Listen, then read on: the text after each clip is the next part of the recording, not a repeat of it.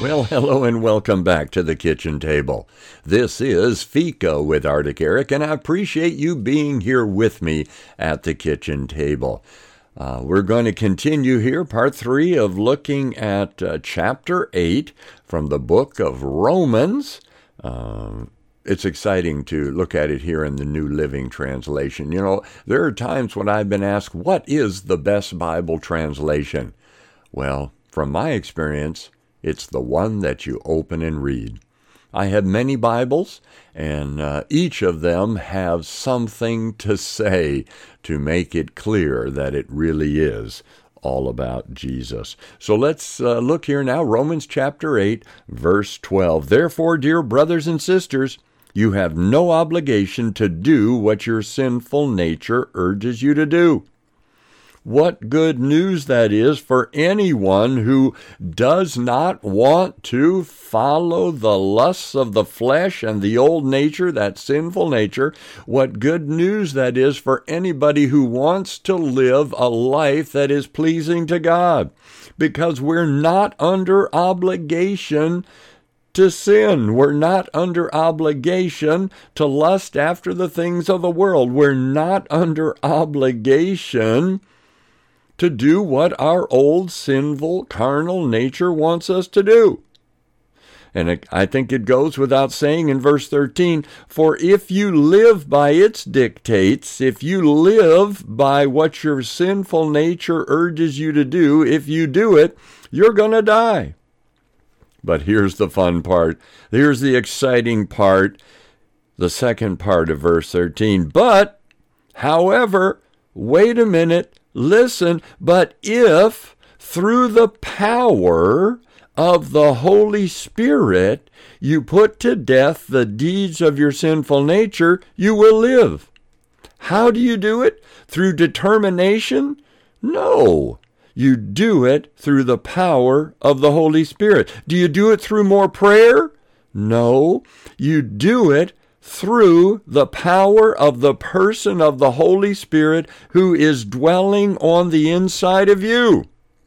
As we read last time here at the kitchen table, that same power that raised Jesus from the dead lives in those who believe. And through the power of this person of the Holy Spirit on the inside of you, you put to death the deeds of your sinful nature, and you will live. You say, but how do I do it? Well, you're asking the wrong question about how do you do it. You're going to fail if you try to do it. It says, through the power of the person of the Holy Spirit. So it isn't how are you going to do it, it's who is going to enable you and empower you to do it. It is the Holy Spirit. We see in verse 14, for everyone, for all who are led by the Spirit of God, are the children of God. God desires for us not just to meet Him through faith in His Son, Jesus Christ, not just to have peace with God, not just to know Him as more than the Creator, but to know us as our Heavenly Father, that we, we embrace Jesus Christ. And that's a marvelous start. That's an absolute necessary. But there's more. There is being led by the Spirit of God. And as we're led by the Spirit of God and empowered by the Spirit of God and transformed by the Spirit of God in accordance with Scripture, then it's going to be obvious that we're children of the Most High God. In verse 15, Paul makes it clear that you have not received a spirit that makes you a fearful slave. Instead, you have received, who is the you? Everyone who believes in and trusts Jesus Christ and Him alone for eternal life, those who receive God's Spirit, you received God's Spirit when He adopted you as His own children. That's right. The moment you capitulated and surrendered and said yes to Jesus, He adopted you. You became a part of His family. He became your spiritual father, and you became His child. And because of that, we, each of us who are children of God, can cry out and call Him Abba, Father, that intimate, dear, endearing name, Abba, Father.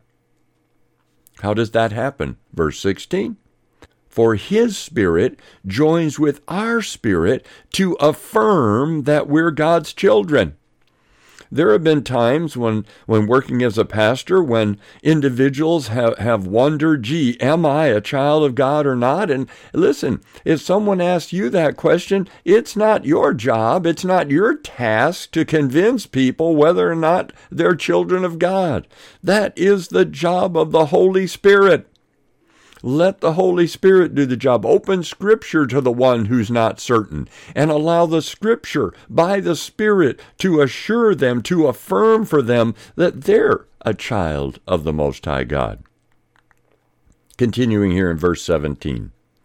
And since we are, look at that, we are, doesn't say we're going to be, it says, since we are his children, we're his heirs. In fact, together with Christ, we're heirs of God's glory and eternity with God in God's glory. Paul goes on to say here in the last part of verse 17, But if we are to share his glory, we must also share his suffering. You know, suffering is something that isn't talked about sometimes in some groups, or it's focused on way too much in other groups. And what we want to do is to stay in the middle of the road, and Jesus is the way, and He wants to keep us on the way, in the middle of the way. So let's look at a couple of thoughts here about this suffering, if you will. Let's look at uh, 2 Corinthians 1, uh, verse 5. It says, for the more we suffer for Christ, the more God will shower us with his comfort through Christ. What in the world? Let's look at this in context. Verses 3 to 7.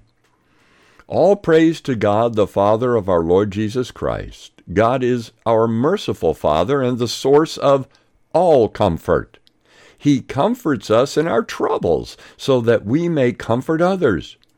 When they're troubled, we'll be able to give them the same comfort God has given us. For the more we suffer for Christ, the more God will shower us with his comfort through Christ. Even when we are weighted down with troubles, this is Paul speaking, it's for your comfort and salvation. For when we ourselves are comforted, we will certainly comfort you then you can patiently endure the same things we suffer. We are confident that you share in our sufferings and you will also share in the comfort God gives. I want to talk about this for just a moment, please. It makes it clear here that it's not we out of our soulish life or out of our experiences that we comfort but we are comforted by the Holy Spirit. He is called the Comforter in Scripture.